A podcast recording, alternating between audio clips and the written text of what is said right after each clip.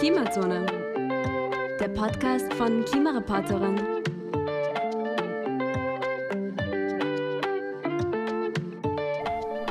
Hallo und herzlich willkommen zu einer neuen Folge von Klimazone, dem Podcast von KlimareporterInnen. Ich bin Karina und heute geht es um Straßenbauprojekte in Österreich.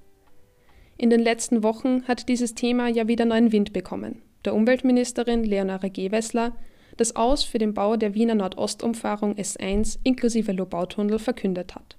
Schon im Sommer hat die Ministerin ja mit einer diesbezüglichen Ankündigung für Aufsehen gesorgt. Alle Neubauprojekte der Autobahn- und Schnellstraßengesellschaft ASFINAG sollten vorerst nicht weitergeführt werden und ihre Vereinbarkeit mit den Zielen des österreichischen Regierungsprogramms evaluiert werden. Zu diesen Zielen zählt unter anderem die Klimaneutralität Österreichs bis 2040 einer der Gründe, warum Gewessler den Bau des Lobautunnels gestoppt hat. Wiens Bürgermeister Michael Ludwig war über die bevorstehenden Evaluierungen wenig erfreut. Die Umsetzung der Straßenbauprojekte rund um die S1 sei laut ihm unverzichtbar. Der Ausbau der S1 und insbesondere der Lobautunnel befinden sich schon seit Jahrzehnten in Planung. Politik, Anrainerinnen und Anrainer sowie Umweltschutzorganisationen sind sich seit jeher uneinig, was die Notwendigkeit des Projekts betrifft. Dass es den Lobautunnel nun nicht geben soll, möchte Wiens Bürgermeister Michael Ludwig so nicht hinnehmen. Ihm zufolge sei die Entscheidung der Ministerin ein Schlag gegen die Wiener Bevölkerung und die gesamte Ostregion. Das letzte Wort sei noch nicht gesprochen, so Ludwig auf Twitter. Bei der ASFINAG ist der Lobautunnel jedenfalls vom Tisch.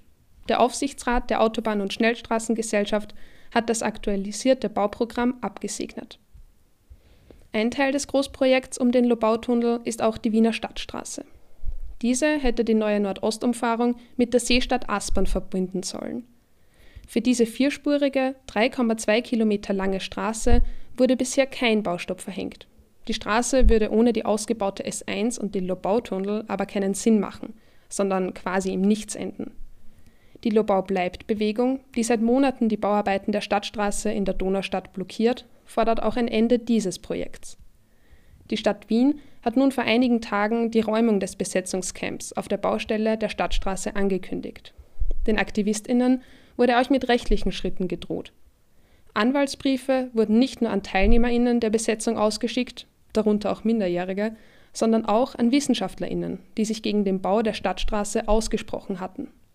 Sollten die Aktivistinnen die Baustelle nicht räumen, müssten sie demnach für Schadenersatzsummen aufkommen, die durch die Verzögerung der Bauarbeiten entstanden sind. Okay, soviel erstmal zur aktuellen Lage in Wien.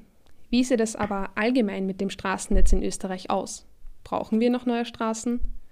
Während das Schienennetz in Österreich eine Gesamtlänge von etwa 5600 Kilometern ausmacht, umfasst das Straßennetz ca. 127.000 Kilometer. Würde man alle österreichischen Straßen aneinanderhängen, könnte man die Erde damit etwa dreimal umrunden. Damit ist das Straßennetz 22 mal so groß wie das Schienennetz. Österreichs Radwege machen zusammen übrigens 13.700 Kilometer aus. Seit 1990 ist die Fläche der Straßenverkehrsanlagen in Österreich um 37 Prozent gestiegen, die Fläche der Schienenverkehrsanlagen hingegen um 46 Prozent gesunken. Österreich verfügt über eines der dichtesten Straßennetze in der EU. Pro einer Million EinwohnerInnen kommt Österreich auf 26 Kilometer Autobahn oder Schnellstraße und liegt damit im EU-Vergleich auf Platz 3. Das kostet Geld. Eine österreichische Gemeinde wendet durchschnittlich 10 Prozent ihres Budgets für Straßenbau, Erhaltung und Betrieb auf. Während Österreich für den Individualstraßenverkehr bestens aufgestellt ist, sieht es beim öffentlichen Verkehr schlechter aus. Laut dem Verkehrsclub Österreich, VCÖ, seien fast die Hälfte der Gemeinden außerhalb Wiens unzureichend mit öffentlichen Verkehrsmitteln versorgt. Nur jede fünfte Stadt in Österreich ist überhaupt mit der Bahn erreichbar. Im Bundesländervergleich ohne Wien liegt Vorarlberg an erster Stelle. 67 Prozent der Vorarlberger Gemeinden sind gut mit öffentlichen Verkehrsmitteln versorgt. Das Schlusslicht bildet das Burgenland, Dort verfügen laut VCÖ nur 40 Prozent der Gemeinden über ein gutes Öffi-System. Großen Einfluss auf diese Zahlen hat die Siedlungsstruktur. Zersiedelte Regionen sind tendenziell schlechter mit öffentlichen Verkehrsmitteln versorgt. Um die Umsetzung eines besseren Öffi-Netzes zu erleichtern, sollten Gemeinden daher die Ortskerne stärken und versuchen, der Zersiedelung entgegenzuwirken. Dass der öffentliche Verkehr weniger Emissionen verursacht als der Individualverkehr, ist längst keine Neuheit mehr. Wie genau beeinflusst der Verkehr aber das Klima? Seit 1990 sind die klimaschädlichen Emissionen im Verkehr in Österreich um 75 Prozent angestiegen. Österreich hat in der EU aktuell den dritthöchsten CO2-Ausstoß im Verkehr. Von den Gesamtemissionen von Treibhausgasen in Österreich sind etwa 30 Prozent auf den Verkehr zurückzuführen.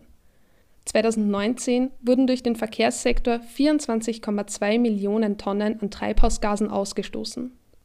Und dabei hat die Bundesregierung für 2030 als Klimaziel festgelegt, nur mehr einen Ausstoß von 15,7 Millionen Tonnen zu haben. Bisher entfernen sich die Zahlen immer weiter von diesem Ziel. Der Ausbau öffentlicher Verkehrsmittel könnte zu einer wesentlichen Reduktion der Treibhausgasemissionen im Verkehr führen. Hier mal ein Vergleich.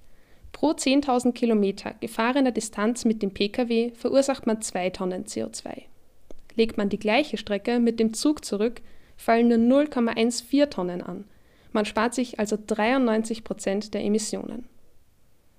Warum sollten trotz der vorliegenden Zahlen nun noch Straßen neu oder ausgebaut werden, wie zum Beispiel die S1? Die Stadt Wien nennt als Grund für den Bau der Stadtstraße, die ja ein Teil des S1-Projekts ist, unter anderem die deutliche Verkehrsentlastung in den Ortskernen der Wiener Stadtteile Aspern, Hirstetten, Breitenlee, Essling sowie dem Lobau-Vorland. Weiter argumentiert die Stadt damit, dass auch neue Rad- und Fußwege geplant seien, die Stadtstraße eine Geschwindigkeitsbeschränkung von 50 km/h erhalten werde und sensible Bereiche der Strecke untertunnelt würden. Der Bau der Stadtstraße sei ein essentieller Teil des Infrastrukturausbaus, der aufgrund des starken Bevölkerungswachstums in Wien notwendig sei. 1,9 Milliarden Euro wären für das gesamte Projekt der Wiener Außenring-Schnellstraße in die Hand genommen worden. Was die Entlastung des Verkehrs durch den Neu- oder Ausbau von Straßen betrifft, sind Expertinnen und Experten aber anderer Meinung. Mehr Straßen führen nicht etwa zu einer Verringerung von Stau, im Gegenteil. Je breiter eine Straße, desto größer das Verkehrsaufkommen. Dieses Phänomen nennt man auch induzierten Verkehr. Auch laut Barbara Lahr, Verkehrsexpertin an der Technischen Universität Wien, werde der Verkehr durch neue Straßen nicht reduziert, da das Fahren dort attraktiver gemacht werde. Und auch die Asfinag selbst schreibt auf ihrer Website vom induzierten Verkehr. Der Bau neuer Straßen schädigt dem Klima aber nicht nur durch mehr Verkehr. Auch auf die unmittelbare Umwelt haben neu gebaute Straßen oder Tunnel negative Auswirkungen. Sehen wir uns das am Beispiel des Wiener Lobautunnels mal genauer an. In den letzten Jahren ist der Grundwasserspiegel in vielen Regionen aufgrund der geringeren Niederschläge gesunken, so auch in der Lobau. Vergangene Bauprojekte haben diesen Prozess beschleunigt. Das wäre auch ein Problem, das mit dem Bau des Lobautunnels einherginge. Für diesen sollte nämlich eine Brunnenanlage gebaut werden. Diese hätte Grundwasser gewinnen sollen, das unter anderem für die Bauphase des Tunnels benötigt worden wäre. Gärtnerinnen und Landwirtinnen aus der Region hatte dieses Vorhaben Sorgen bereitet. Für den Pflanzenbau ist genug Wasser schließlich essentiell. Aber auch den Nationalpark selbst würde eine solche Beeinflussung des Grundwasserhaushalts gefährden. In der Lobau wird es immer trockener. Für die zahlreichen Tier- und Pflanzenarten, die dort leben, ist ausreichend Wasser aber unentbehrlich. Auch eine Kontaminierung des Grundwassers durch einen undichten Tunnel könnte nicht ausgeschlossen werden. Kurz gesagt, für die Lobau selbst wäre der Lobautunnel eine ernstzunehmende Bedrohung gewesen. Was sind jetzt aber die Alternativen zur Außenring-Schnellstraße inklusive Lobautunnel? Die Antwort liegt auf der Hand ein Ausbau des öffentlichen Verkehrsnetzes sowie des Radwegnetzes. Fridays for Future fordert daher konkret Folgendes. Die Schnellbahnlinie S80, die die Seestadt Aspern und Hirstetten mit der Wiener Innenstadt und anderen Randbezirken verbindet, sollte in kürzeren Intervallen fahren.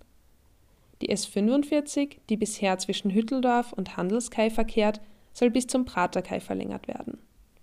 Die Laer Ostbahn zwischen Erzherzog-Karl-Straße und Süßenbrunn sollte reaktiviert werden.